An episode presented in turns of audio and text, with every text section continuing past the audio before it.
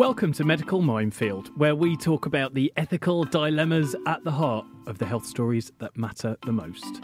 I'm Barney Calman, the health editor at the Mail on Sunday, and with me is the Mail on Sunday's deputy health editor, Eve Simmons. Hello. This week we're talking about the mysterious COVID like illness that turns out in tests not to be COVID. What is it? Please do, as ever, tell us your experiences, ask us questions using the hashtag medical minefield on Twitter or email us at health at mailonsunday.co.uk. Eve, a couple of weeks back, Sarah Vine, Mail on Sunday columnist, wrote about the fact that she'd been suffering classic COVID symptoms a fever, cough, uh, loss of sense of taste and smell, but then had taken tests and tested negative for COVID and she wondered what the bloody hell it was, which is quite a good question. And we've been flooded with readers who have had similar experiences.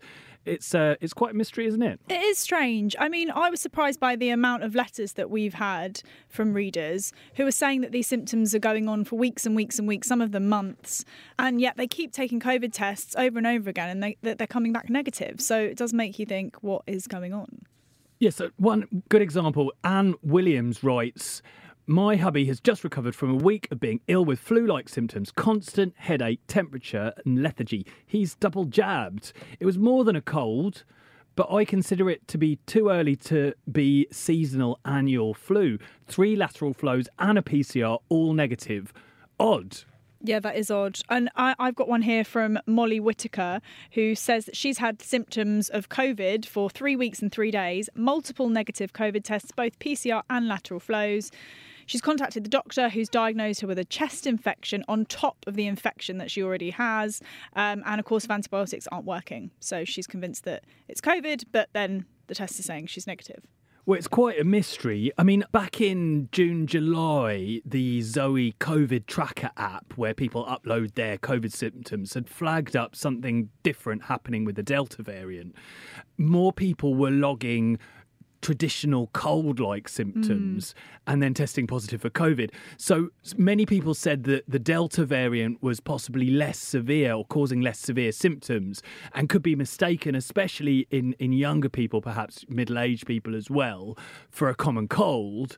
And they, they were warning that people shouldn't assume it was a cold if they had cold like symptoms, that it might not necessarily be the classic COVID symptoms of a fever, a cough and loss of sense of taste and smell. Yeah, I know that that's one one of our um, regular writers, Dr. Philippa Kaye, a few weeks ago warned about that and said that if you have a cold, don't assume that it's not COVID, because I know that a runny nose certainly is is a symptom that a lot of people who are were then subsequently testing positive for COVID were suffering from, and just thought, as you would, it's a cold.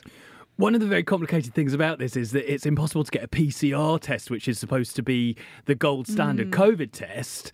If you do have one of these atypical symptoms of COVID, if you go online, and I tried this out myself, it asks you a series of questions, as anyone who's taken one of these tests or applied for one will know.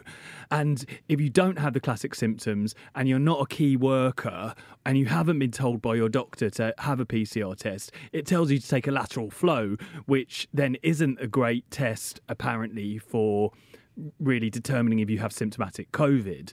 So, you know, it's it's a confusing system. Mm-hmm. And and the answer to that little conundrum is if you feel like you might have COVID, ask your GP if you can have a PCR test. They'll say yes and then you can say you have been told to by your doctor and order one from the standard uh, government app. And clearly, there'll be an amount of people who are actually getting colds and flu. I know a lot of acute medics are intensely worried now about the impact flu is going to have, that they're genuinely seeing rising numbers of cases of very, very ill people with non COVID respiratory infections. It's a cause for concern and it's happening earlier. Mm. Um, hmm. you know, this, this reader wrote in saying she didn't think it was the right time for flu, but in fact, these things are happening earlier than, than we've seen before, just because everyone's started mixing and all these viruses that have been not being passed around because of all the lockdowns are now being passed around. So everyone's getting getting ill. I think doctors have called it winter in July. In the summer, uh, they they they referenced it as winter in July because they're seeing all of the things that you would traditionally see in winter in the summer months. Of course, there is always that question mark as well as are we seeing something new? Are we seeing something unexpected? Strange non-COVID, non-flu bug. Oh no, God, not another one, please. Lockdown. um, okay, well, look, I think it's best that we talk to Sarah Vine, who kicked off the entire issue with her column. Sarah is on the line with us now. Sarah, thanks for finding time to talk to us. Earlier this month, you wrote about how you had been suffering from what you assumed was COVID. Can you take us through what happened? When did it all start? Well, actually, funnily enough, it started. I had a really awful kind of summer cold, and then that sort of went away, and then and then I started feeling really, really ill about three or four weeks ago. That was it, and it's just um, just a bit odd because I kept testing negative for COVID, and yet I was um, I sort of had runny nose, terrible headaches, but also just that awful feeling of just um, feeling like you've just been wrung out. You know that thing where you like Just all your muscles feel like they've fatigue. got lactic acid in them. Yeah, exactly. Yeah, yeah. And everything aches. And and then so I kept thinking, oh well, it's just a summer cold. Oh, I'm just you know I'm just tired and worn down or whatever. And then I suddenly lost my sense of smell and taste, which is really weird. I've never had that before. It's not like when you have a cold when you can't taste things, but then if you blow your nose, you can momentarily taste them. It was like absolute absence of smell and taste completely. I mean, I literally couldn't. I, I, I remember pouring myself a glass of vodka and tonic just as an experiment, and I, it was like drinking water. God, how weird. weird. I've I've heard people eating uh, super hot curries and all sorts, and, Yeah. and having no sensation whatsoever. I've not suffered these symptoms, so it does it does sound very spooky. But you so you say you took tests? Did you? you so you went online, you uh, filled out the form, they sent you a PCR test, and it came Yeah. back negative. Negative, yeah, negative. And then I did also lateral flow ones at home. Negative, negative, negative, negative. So I don't know. Maybe the viral load's just not enough for it to register Yeah. because I've been double vaxxed. And uh, have any of your family members been ill? Did anyone else get it, or do you? I mean, if you if it was COVID, where do you think you got it from? Oh, I don't know, probably the supermarket or somewhere like that. I mean, Yeah. my daughter's been double vaccinated. My son has had his first one because he's 16. And I think that I think they had COVID like a year ago or something. I mean, they they both had a sort of thing, but it's weird. I mean, I, I don't know. It just seems to sort of come and go. And it's I mean, some days are now I feel absolutely fine. Then sometimes I wake up and I feel like death. Genuinely, mm. it's and it's completely random. Lots of people talk about breathlessness and, and sort of chest Oh. problems. Have you got that also? Not really, actually. No, no, I don't really have that. I do feel a bit nasal. I probably sound it. Sarah, can I ask you, was there around the time when the symptoms started, was there anyone else around you in your immediate circle who, who had COVID that you think you might have caught it off? Uh, no, no, I don't think so. No, not that I know particularly. I mean, the only people really would have been the children. Um, no, they didn't. They didn't have anything like that. I mean, I don't really see anybody apart from my kids. We're doing sorry, we're doing a bit of we're doing a bit of detective work here, just just because Yeah. it's it's a mystery, isn't it? And uh, are you the type of person that picks up stuff? Are you? Do you ever no, get ill? Or, absolutely not. No, I don't really get ill. I'm not very. I don't really get ill. And also, I when I do get ill, I don't tend to sort of. It doesn't really stop me in my tracks. Whereas this kind of did stop me in my tracks. I think that. um I mean, when I wrote the piece in the paper, loads of readers emailed to say they had had the same thing and they Mm. couldn't work out what it was either. yeah, we've heard the same. Negative. Mm. So I sort of I don't know whether it's just COVID light, uh, that it's you know that it's basically uh, not enough of a. I don't really know. I'm not a doctor. What does the doctor say? We're going to find out in a We, minute. yeah, we're going to find out. I mean, there's Yeah. various different theories. You know, the idea uh, that I've heard floated is that if you've been vaccinated, you clear the virus quite quickly. But we know that COVID causes symptoms that can really mm. linger. And if you picked it mm. up mo- a, a month ago or more, you know, you mm. could well be still suffering from these lingering symptoms. And women do also seem to get a very mild first COVID illness. And then Yeah. go on to get the fatigue and the post-viral COVID, stuff. yeah. Yeah. So there I could think be. I think it's yeah. I mean, I think that's that's very interesting uh, to do with the probably. I mean, the thing is, I'm postmenopausal though, so I probably don't really have that much estrogen floating around my body. Mm. Um, so More that- than men, don't though, know I expect. But, well, possibly, I don't know. I I don't know, I I expect so. I don't take HRT, so I am probably, you know, quite my tank's probably quite empty in that respect. Yes, but I think I think um, I think women do seem to be reporting this, and a lot of my girlfriends seem to have a sort of similar thing. Really? That's Um, interesting. But we know, on the other maybe- hand, that there's been a lot of um, of non-COVID respiratory infections kind of floating that's true. around that people well, are I sort of picking wondered. up. I wondered whether it was to do with that, whether the fact that because I've been wearing a mask for the last sort of you know 18 months, that basically my body hasn't had much of a chance to to fight off other bugs, and so that you know now that we're all you know naked, as it were. Yes, Mm. that is absolutely another theory Oh. that people are people are quite worried about this winter. I think that, that they think Yeah. there's going to be a real impact from flu. So, uh, you know, get Yeah. the, get the flu jab and all of, all of those kinds Yes, of I've things. been, I've been offered the flu jab. I've, I've got to go and do that. Um, but but but but the thing that I thought was weird about this was the sort of no sense of smell or taste because that that's that's only a COVID thing, really, Yeah. isn't it? It's not a flu thing. Or a- or it a seems to be. It seems to be quite characteristic of COVID, although other colds can cause that. I mean, it's it's a symptom that I've always got from colds. Weirdly, Oh, and my sense the oh. first thing, the first symptom I usually get if I'm going to get a real stinker of a cold, Mm. is that my sense of smell and taste totally changes, and then I know Mm. I'm going to get a cold. So, um, we've spoken to to cold experts who say that it's something they've seen for, for many years. So again, it's Mm. it's a mystery, isn't it? We've written about that for quite a while, actually, and and some doctors say that they do see patients. I know our columnist, Dr. Ellie Cannon, has said that actually she does see patients who have uh, lost their sense of taste and smell, and it can linger for for a, for years. Actually, Oh So- yeah, I still I still can't taste and smell much at all. It's weird. My taste and smell has sort of come back, but it's not come back like it like it was before. It's come back differently. Are you tasting things differently and smelling things differently? Yes, slightly tasting things differently. And and I before I was really one of those people who could smell a smell a cigarette at like you know.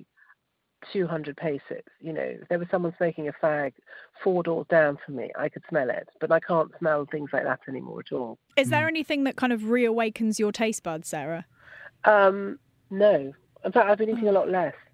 it's quite interesting. Food is food is like dust in my mouth. Oh, oh that's no. so miserable. So it's quite interesting because I like eating now. I like eating things that have texture. So I've become really obsessed with popcorn because popcorn is kind of you know it's quite a, it's a sort of interesting texture. And So salty as well. I've I've heard that salt can be quite yes, I helpful. can. Ju- yes, salt comes through. It doesn't come through completely, but it does come through a little bit. But so, so things like popcorn, anything with a bit of texture, I like. Um, toast. Toast has become very popular in my life. Well, well, look, um, Sarah, thanks. I'm glad to hear that you are gradually on the mend, and thanks very much sure, for finding a bit of time to talk to us about this this mystery. And I'm I'm hoping we'll we'll keep hearing from readers as well. It's interesting what she said about estrogen. Mm. Apparently, the difference between men and women with COVID is it's not necessarily to do with estrogen. It's to do with genetic It's differences in immunity. It's how the immune system, and, and because men are missing a bit of the chromosome, we produce less of a certain kind of immune something or other. Well, actually, estrogen, I think there's been some studies showing that estrogen's protective against some severe symptoms. I'm not sure how uh, much evidence there is for that, but I know that was something that was floating around a little while ago. Oh, yes, that's right, because estrogen has the protective effect, and the chromosome means that men get it worse. Um, but that's why women seem to get a mild first illness and then go on because they aren't developing a, a, a strong immune response. That they are then going on to suffer the longer symptoms. So, Oh, interesting. Oh, it's a tough life for us, guys. well, I think it's it's fair to say that this virus never fails to surprise. But there are scientists that do have theories about what's going on with this mystery about people suffering from COVID symptoms but then testing negative for COVID. And you've got one of them on the line. Yes, to save us doing the detective work. Dr. Peter English, who is a public health expert um, working in southeast England, is on the line now. Dr. English, there seems to be quite a lot of people with fairly obvious COVID symptoms, but they're testing negative time and time again. What's going on here? This isn't too surprising to us. The tests are not 100% sensitive.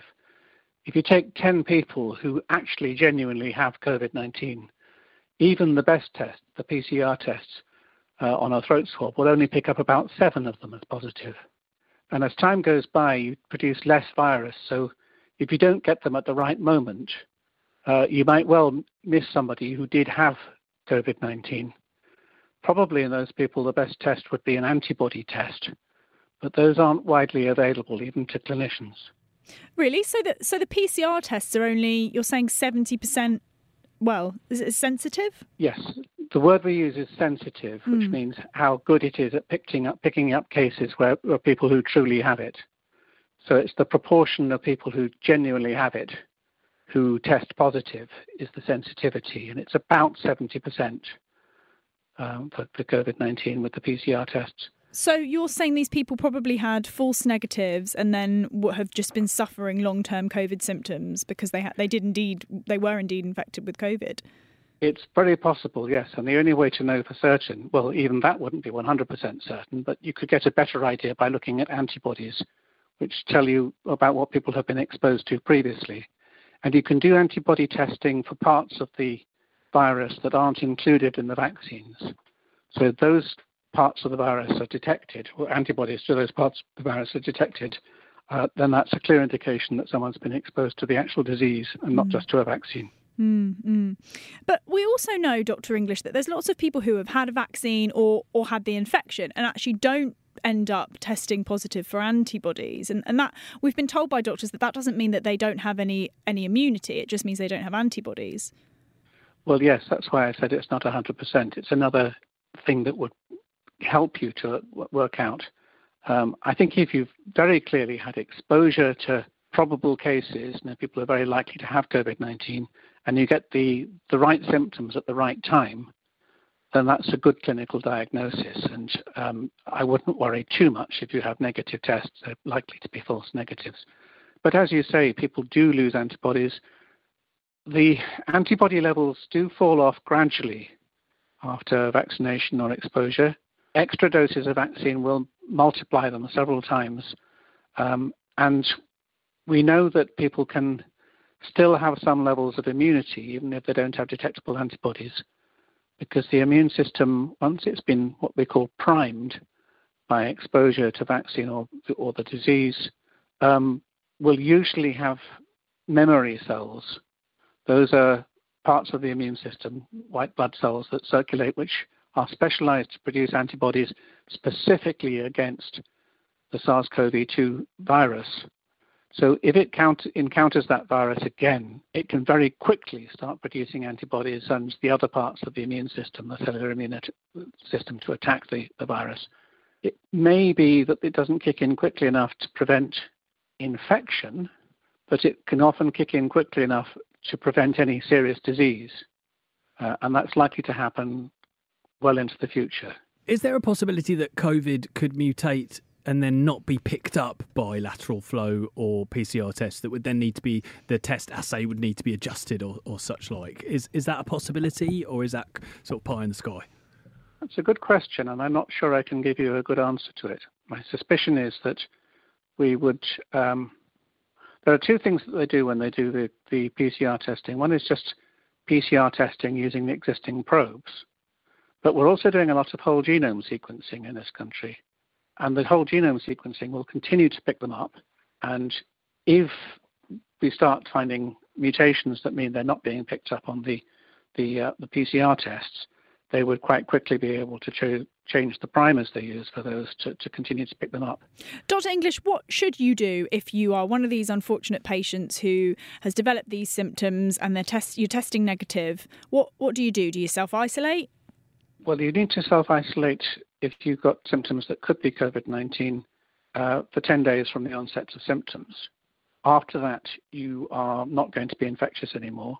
But if you've tested negative, do you still have to self isolate? So, say you, you get a test on the well, second day of your symptoms. Well, the rules say and what makes sense. The Department of Health has made, put in place various rules which I think are actually deliberately designed to reduce the number of people who self isolate even when they should. They've excluded the common symptoms that now arise with Delta virus, the Delta variant of the virus. And that's uh, things like a cold, cold-like symptoms, is it? Yes. It, with the with the previous variants, that they had the three common, most common symptoms for that variant, and if you had those symptoms, you were told to get tested and isolated, etc. they haven't updated the symptoms. So it's quite hard to get a, a, a, PCR test if you don't have the three classic symptoms, which is, I can only think that that's a deliberate attempt to reduce the number of testing that's done and to accept that people will have the disease and won't get diagnosed as positive because that looks better for the, the figures. But as I understand it, if you develop symptoms that are uh, COVID symptoms and you then get a PCR test, as is advised by the government, and you test negative, you no longer have to self isolate according to the official guidance. I think that's probably based on the fact that you have reduced the risk by you know you're 70% less likely to have it mm. than hmm. you were before you had the test. But would you advise in your in your opinion if you were if I came to you in this situation would you advise someone to self-isolate despite despite that guidance?